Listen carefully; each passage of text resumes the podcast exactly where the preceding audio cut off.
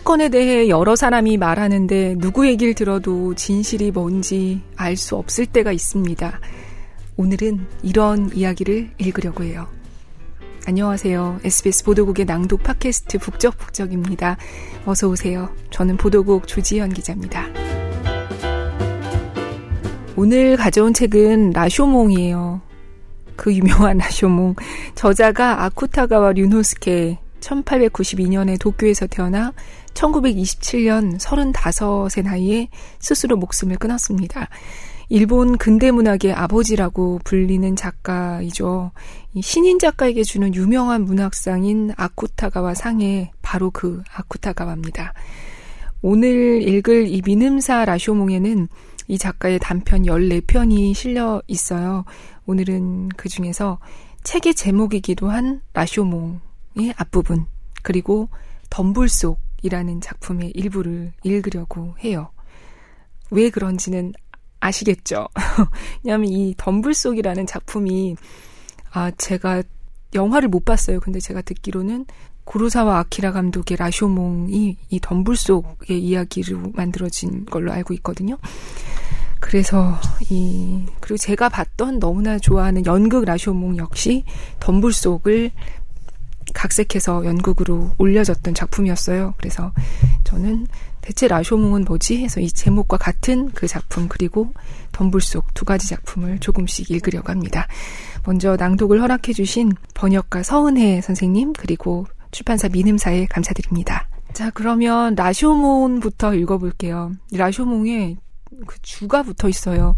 헤이안 시대 수도 교토의 성문이었다고 합니다. 네, 그러면 읽어보겠습니다.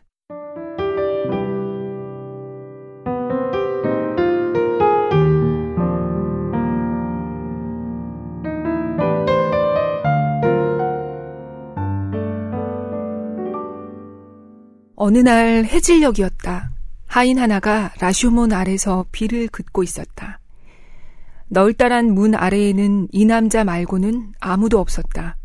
다만 군데군데 붉은 칠이 벗겨진 커다란 원주에 귀뚜라미 한 마리가 붙어 있었다.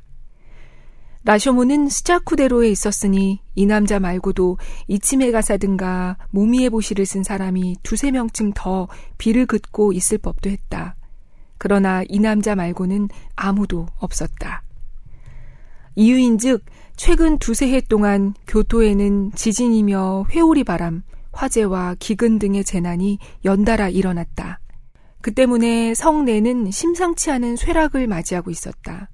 옛 기록에 따르면 불상이나 불구를 패고 쪼개다 보니 단청이나 금은박을 입힌 나무들이 길바닥에 쌓여 장작 대신 팔릴 정도였다는 것이다. 성 내가 그런 꼴이었으니 라쇼몬의 수리 같은 건 애당초 어느 누구도 거들떠보지 않았다. 그러자 올커니 하고 여우나 너구리들이 와 살았다. 도둑들도 몰려와 살았다. 그러더니만 결국은 돌볼 사람 없는 시체들을 이 문에 가져다 버리고 가는 풍습까지 생겼다.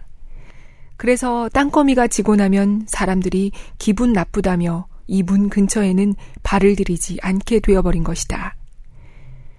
그 대신 까마귀들은 또 어디서 오는 건지 잔뜩 물려들었다. 낮에 보면 그 까마귀들이 몇 마리씩이나 높다란 침이 부근에서 원을 그리며 울고 있었다. 특히 문 위쪽으로 하늘이 저녁 노을에 붉게 물들 때면 새들은 마치 깨라도 뿌려놓은 듯이 또렷하게 보였다. 까마귀는 물론 문 위에 있는 시체를 쪼아먹으러 오는 것이었다. 하지만 오늘은 시간이 늦어서인지 한 마리도 보이지 않았다. 다만 여기저기 무너지기 시작해서 그 깨어진 틈새를 비집고 풀이 기다랗게 자라난 돌계단 위로 하얗게 말라붙은 까마귀 똥이 점점이 보일 뿐이었다. 하이는 일곱 단 돌계단 맨 꼭대기에 낡아 빠진 군청색 소못의 엉덩이를 걸치고 앉아서 오른쪽 뺨에 난 큼직한 여드름을 신경 쓰면서 비 내리는 모습을 멍하니 쳐다보고 있었다. 작가는 조금 전 하인이 비를 긋고 있었다라고 썼다. 하지만 하인은 비가 그친다 한들 특별히 할 일도 없었다. 평소 같았으면 물론 주인 집으로 돌아가야 했으리라. 그런데 그 주인이 사나흘 전에 그를 내보내고 말았다. 앞에서도 썼듯이 당시 교토는 심상치 않을 만큼 쇠퇴하고 있었다.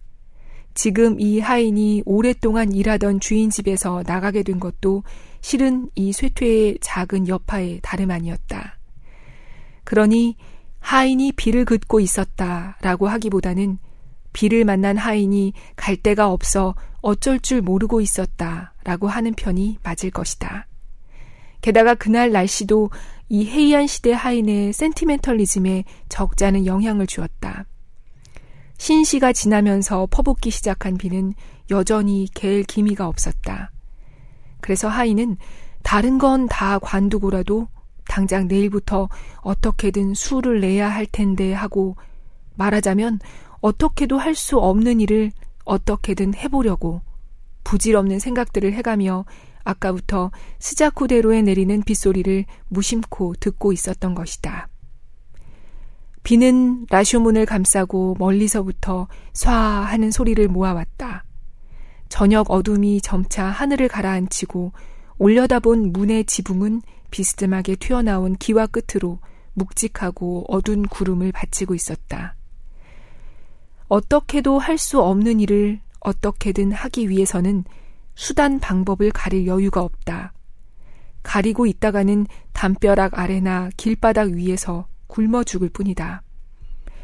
그리고 이 문 위로 실려와 개처럼 버려질 수밖에 없는 것이다.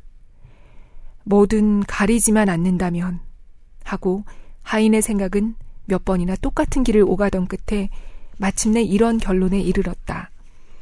하지만 이 않는다면이라는 게 아무리 시간이 지나도 결국 않는다면에 머무를 따름이었다. 하인은 수단을 가리지 않는다는 것에는 긍정하면서도 이 않는다면의 매듭을 짓기 위해서 당연히 그 뒤에 따르게 될 도둑놈이 되는 수밖에 없다라는 사실을 적극적으로 긍정할 용기를 내지는 못하고 있었던 것이다.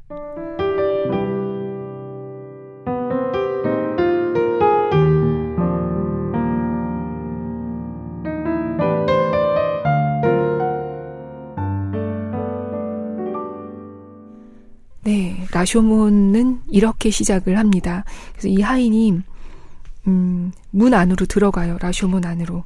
그때 어, 거기에 막 굴러다니는 시체들 사이로 한 노파가 어떤 그 죽은 여인의 머리카락을 뽑고 있는 모습을 보게 돼요. 그러자 지금 뭐 하는 거냐 이렇게 따졌을 때 그러자 이 노파는 어, 이 여자도 생전에 나쁜 짓을 했고 지금 내가 하는 행동도 나쁜 건가? 라고 변명 내지는 자기 주장을 하는데요. 그러면서 이렇게 말을 해요. 나는 이 여자가 한 짓이 나쁘다고는 생각 아니여. 안 그랬음 굶어 죽을 테니 어쩔 수가 없어 한 짓이니께. 근데 지금 또 내가 하던 일도 나쁘다고는 못하겠구먼. 이것도 안 하면 굶어 죽겠으니까 할 수 없이 한 거여. 할수 없다는 게 뭔지를 이 여자도 알고 있을 테니 아마 내가 한 짓도 눈 감아 줄 거구먼. 네. 그래서 하인도 아까 좀 전에 들으셨다시피 이 어쩔 수 없는 일을 어떻게든 해야 된다는 얘기를 하잖아요. 음, 그런 이야기로 이어져요. 이 우리가 해도 되는 일 어디까지 정당화되나? 그러니까 저는 그런 의문이 들었어요. 이 글을 읽고서. 자, 그리고 이어서 덤불 속으로 가보겠습니다. 앞서 잠시 말씀드렸지만 제가 12년 전쯤에 굉장히 재밌게 본 연극 라쇼몽이 이 덤불 속을 바탕으로 한 연극이었어요. 작년에도 이 연극을 했던 것 같더라고요. 혹시나 음, 연극 좋아하시는 분이시라면 연극 라쇼몽 혹시 또 한다는 이런 예매처나 이런 데서 혹시 보시면 한번 보시기를 추천드립니다. 이 덤불 속은 한 사건을 놓고서 그 사건의 목격자와 거기에 얽힌 사람들이 자기가 본 것 혹은 내 입장에서 하고 싶은 말을 해요. 어떻게 얘기하는지 한번 들어보세요. 먼저, 어, 이, 요즘으로 치면은 경찰에게 대답하는 나무꾼의 이야기부터 읽어보겠습니다.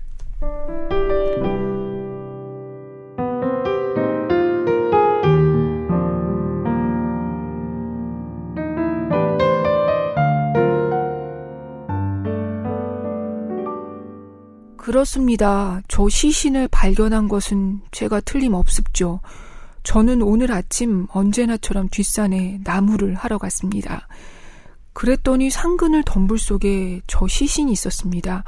있었던 장소 말씀입니까? 야마시나 영로에서 네다섯 정쯤 떨어져 있을 겁니다. 대나무에 비쩍 마른 삼나무들이 섞여 있는 인적이 드문 장소 입죠. 시신은 연한 남색 옷에 도시에서들 쓰는 두건을 쓴 채로 하늘을 보고 누운 자세로 쓰러져 있었습니다. 아무튼 단칼에 베었다고는 해도 가슴팍에 난 상처라서 시신 근처에 떨어진 댄잎이 진한 빨강 물감에 절인 듯 했습니다. 아니, 피는 이미 멈춰 있었습니다. 상처도 말라 있었던 것 같습니다. 게다가 거기에 쇠파리 한 마리가 제 발소리를 못 들었는지 찰싹 달라붙어 있었던가요? 칼 같은 건 안 보였느냐고요? 아니요, 아무것도 없었습니다. 다만 그 옆 삼나무 뿌리께에 밧줄이 하나 떨어져 있었습니다. 그리고, 그렇지. 밧줄 말고 빛도 하나 있었습니다. 시신 근처에 있던 것은 그 두 가지 뿐이었습니다. 그런데 풀이나 댄잎이 어지럽게 짓밟혀 있었으니까 틀림없이 그 남자 죽기 전에 호되게 당했을 겁니다. 뭐라고요? 말은 없었느냐고요? 거긴 도대체 말 같은 게 들어갈 수 있는 데가 아닙니다요. 하여튼 말이 다니는 길하고는 덤불숲 한 개 정도 떨어져 있으니까요.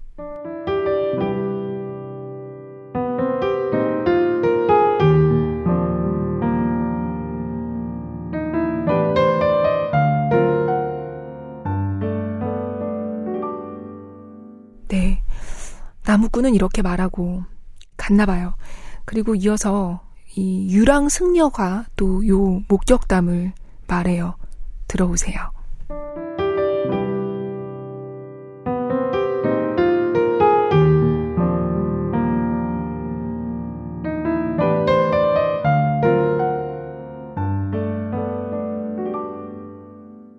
저 죽은 사내와 어제 마주친 건 사실입니다. 어제, 그러니까 정오 무렵이었을 겁니다. 마주친 곳은 세키야마에서 야마시나 쪽으로 가는 도중이었습니다. 저 산에는 말에 탄 여자와 같이 세키야마 쪽으로 걸어오고 있었어요. 여자는 삿갓을 썼기 때문에 얼굴은 못 봤습니다. 본 거라곤 그저 하기가 사내 같은 옷 색깔 뿐입니다. 말은 밤색에 하얀색이 섞인 것이었는데 아, 그러고 보니까 갈기를 잘 깎은 말이었던 것 같습니다. 얼마나 길었느냐고요? 갈기 길이가 네치쯤 됐을까요? 하여튼 제가 출가한 몸이라 거기까지는 확실히 잘 모르겠습니다. 산에는 아니요. 칼도 차고 있었고 활도 갖고 있었습니다. 특히 검게 오칠한 화살통에 스무 개도 넘어 보이는 화살이 들어 있었던 것은 지금도 분명히 기억하고 있습니다.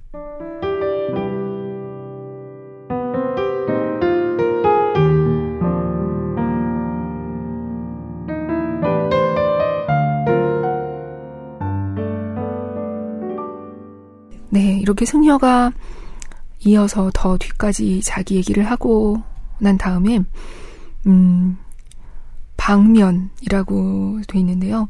어떤 죄인을 잡거나 호송하는데 도와주는 어떤 하수인이라는 방면이라는 사람이 얘기를 이어가요. 이 사람 얘기는 그냥 요약만 해드리면 자기가 붙잡은 남자는 다조마루라는 굉장히 악명 높은 도둑이다. 그래서 그 사내를 죽인 건 아마도 이 다조마루라는 도둑일 것이다. 이렇게 얘기를 합니다. 그리고 이어서 노파의 이야기가 나와요. 이 노파는 어, 이 죽은 남자의 장모예요. 그래서 어, 저 사람 저 시체가 내 사위가 맞다. 이 사람은 사무라이고 나이는 스물여섯이고 이름은 다케히로라고 한다. 이 장모의 관심은 오로지 근데 내 딸이 어디 갔는지 찾아달라. 는 겁니다. 참 여기서 잠깐 정리해드리면 그래서 지금 이 사건의 핵심적인 세 사람으로 압축이 되어 방금 들으셨던 이 도둑 다조마루 그 다음에 그 사무라이 죽임을 당한 남자죠 다케히로라는 이 사무라이 그리고 사라져버린 여자 이 다케히로의 아내인 마사고라는 19살짜리 여성 이렇게 세 사람이 결국에는 그 당시 덤불 속에 있었던 거예요. 그리고 제일 먼저 도둑 다주마루의 자백이 이어집니다. 잠깐 들어보세요.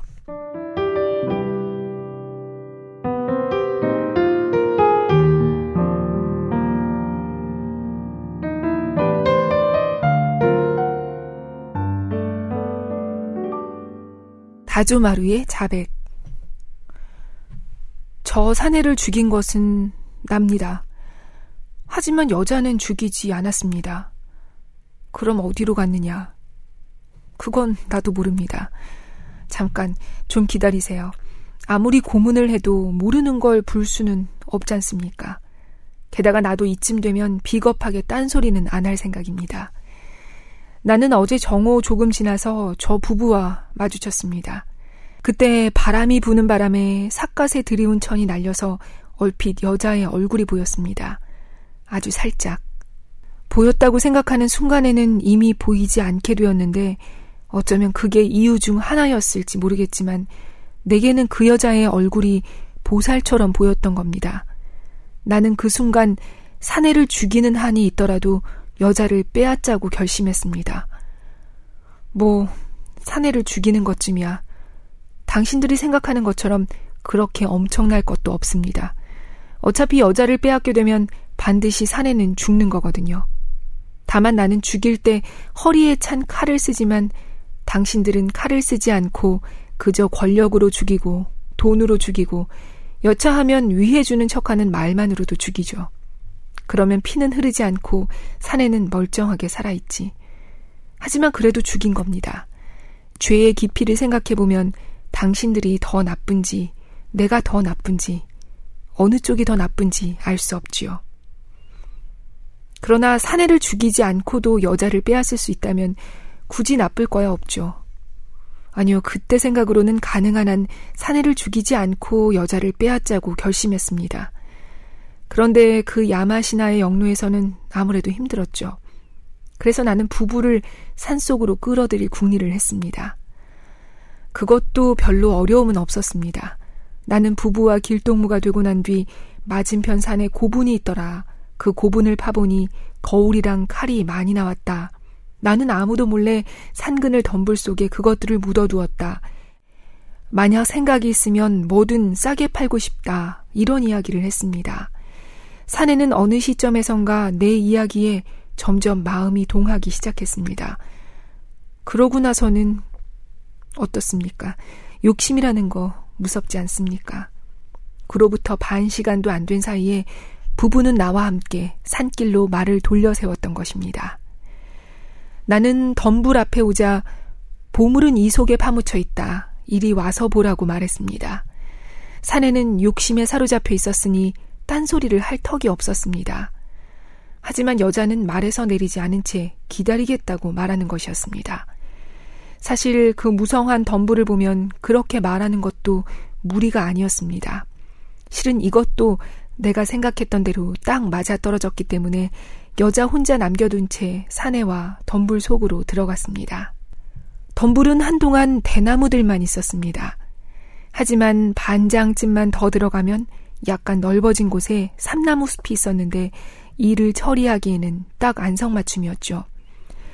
나는 덤불을 해치며 보물은 저 삼나무 아래에 묻어뒀다고 그럴듯하게 거짓말을 했습니다.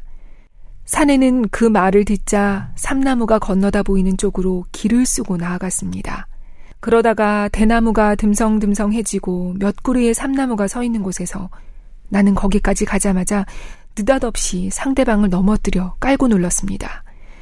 산에도 칼을 차고 있는 만큼 힘은 꽤나 있어 보였지만 갑자기 당하는 데야 별 재간이 없죠. 곧바로 삼나무 한 그루 밑동에 묶어버렸습니다. 밧줄요? 밧줄이야 나는 도둑놈이니 언제 담을 넘을지 모르니까 언제나 허리에 매달고 다녔습니다. 물론 소리를 못 지르도록 마른 댄잎을 한 입 가득 쳐넣으면 달리 더 귀찮을 일은 없습니다. 나는 사내를 처리하고 나서 이번에는 또 여자가 있는 곳으로 사내가 갑자기 병이 난 것 같으니까 보러 와달라고 말하러 갔습니다. 이 역시 뜻대로 된 거야 말할 것도 없습니다. 여자는 삿갓을 벗은 채 내 손을 잡으며 덤불 속으로 들어왔습니다.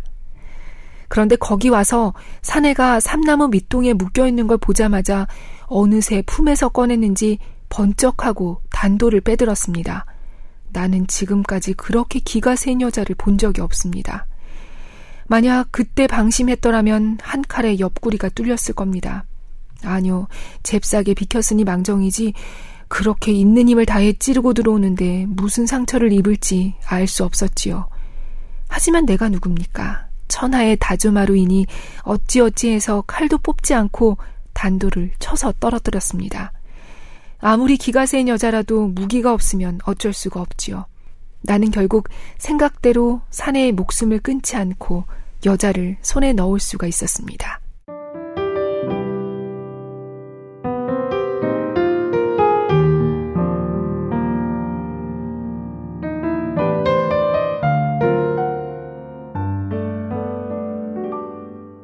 네, 다조마루는 이렇게 약간 요즘 말로 치면 기승전 자기 자랑 식으로 그 내가 다 처리했다. 내가 뭐 그랬고 이 마지막에 사내를 죽이더라도 자기는 비겁한 방법을 쓰고 싶진 않았다. 그래서 밧줄을 풀어주고 맞대결을 하자고 말했다.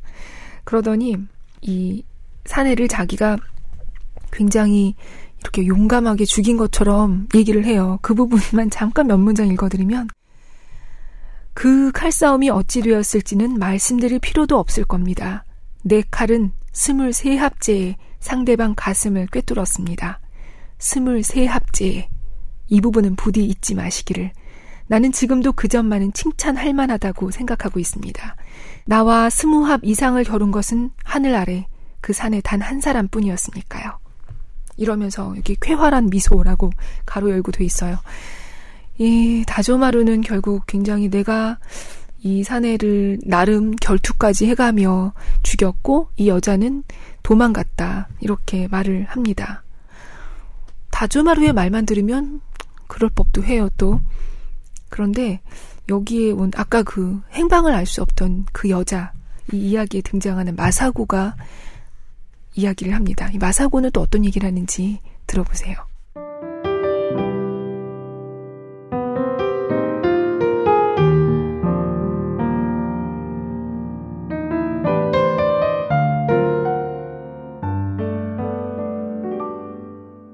기요미지데라에 온 여자의 참회.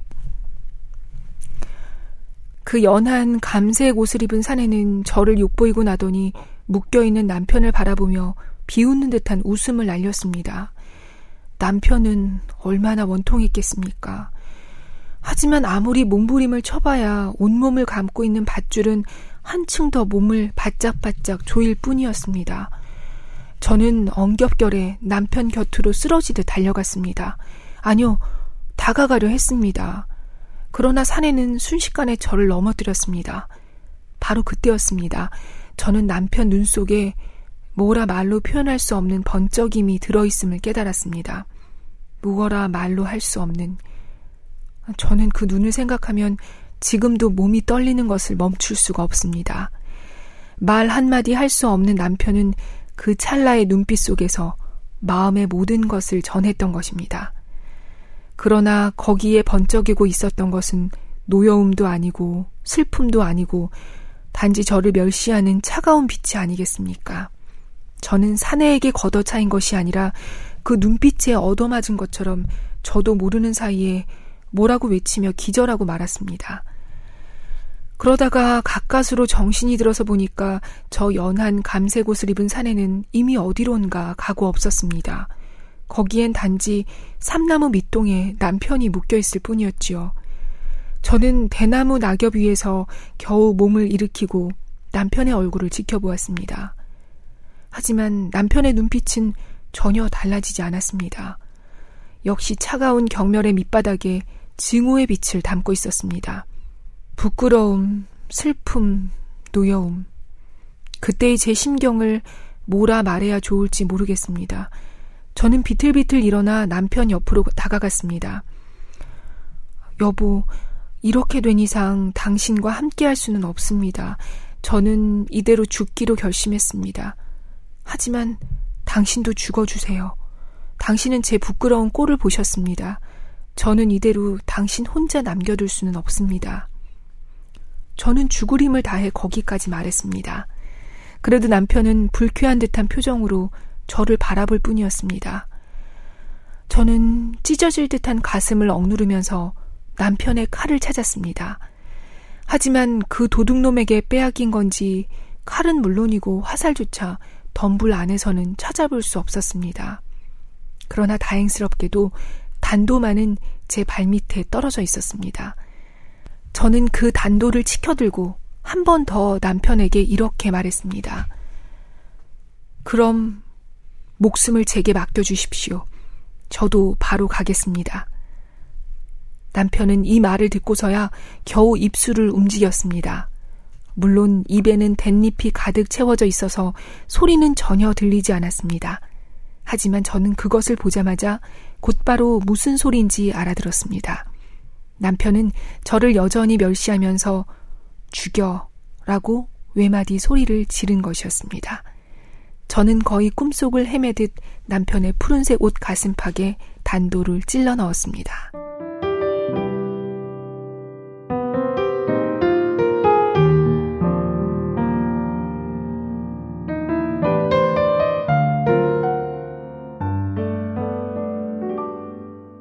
네. 여자의 말에는 결국 이 여자 내가 죽였다. 아까 다조마루는 분명히 자기와 결투 끝에 죽었다고 했는데 이 여자는 자기가 죽였다고 하네요. 그러면서 나도 원래는 죽으려고 했는데 뭐 그럴 힘도 없이 쓰러져 버렸다는 얘기를 해요. 그러면서 앞으로 저는 이제 어떻게 해야 되나요? 뭐 이런 예, 흐느끼면서 이 여자의 말이 끝나요. 자, 그러면 도둑의 말도 다르고, 이 아내, 여자의 말도 다른데, 죽은 자는 말이 없다고 했지만, 여기서는 이 죽은 사무라이가 무녀의 몸을 빌어서 자기의 그 억울함을 말하며 나섭니다. 이 무녀의 입을 빌린 혼백의 이야기로 넘어가 볼게요.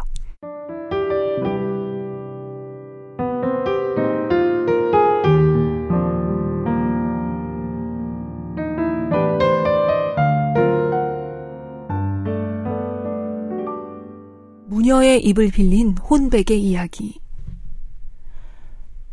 도둑놈은 아내를 욕보이고 나더니 거기 앉은 채로 여러 가지 말로 아내를 달랬다. 나는 물론 말을 할 수 없었다. 몸뚱이는 삼나무 밑동에 묶여 있었다. 하지만 나는 그 사이에 몇 번이나 아내에게 눈짓을 했다. 이 사내가 하는 소리를 믿지 마라. 뭐라고 하든지 거짓인 줄 알아라. 나는 그런 뜻을 전하려 했다. 그러나 아내는 기운 없이 늘어진 모양새로 쌓여있는 댄잎 위에 앉아 무릎만 내려다보고 있을 뿐이다. 그게 어쩐지 도둑놈의 말을 받아들이고 있는 듯이 보이지 않는가. 나는 질투심으로 몸부림을 쳤다. 하지만 도둑놈은 이러쿵 저러쿵 교묘하게 이야기를 끌고 나갔다. 한 번이라도 몸을 더럽히고 나면 남편과는 끝장난 거다. 그런 남편을 따라가는 것보다 자신의 아내가 될 생각은 없는가. 자기는 네가 사랑스럽다고 생각했기에 엉뚱한 짓을 한 것이다. 도둑놈은 결국 대담하게도 그런 이야기까지 꺼냈다. 도둑놈으로부터 그런 이야기를 듣자 아내는 멍하니 고개를 쳐들었다. 나는 지금까지 그때만큼 아름다운 아내의 모습을 본 적이 없다. 그러나 그렇게 아름다운 아내는 코앞에 묵혀있는 나를 두고 뭐라고 도둑놈에게 대답했던가. 나는 중유를 헤매고 있으면서도 아내의 그 대답이 생각날 때마다 어김없이 불붙는 듯한 분노를 느꼈다. 아내는 분명 이렇게 말했다. 그럼 어디든지 데리고 가주세요.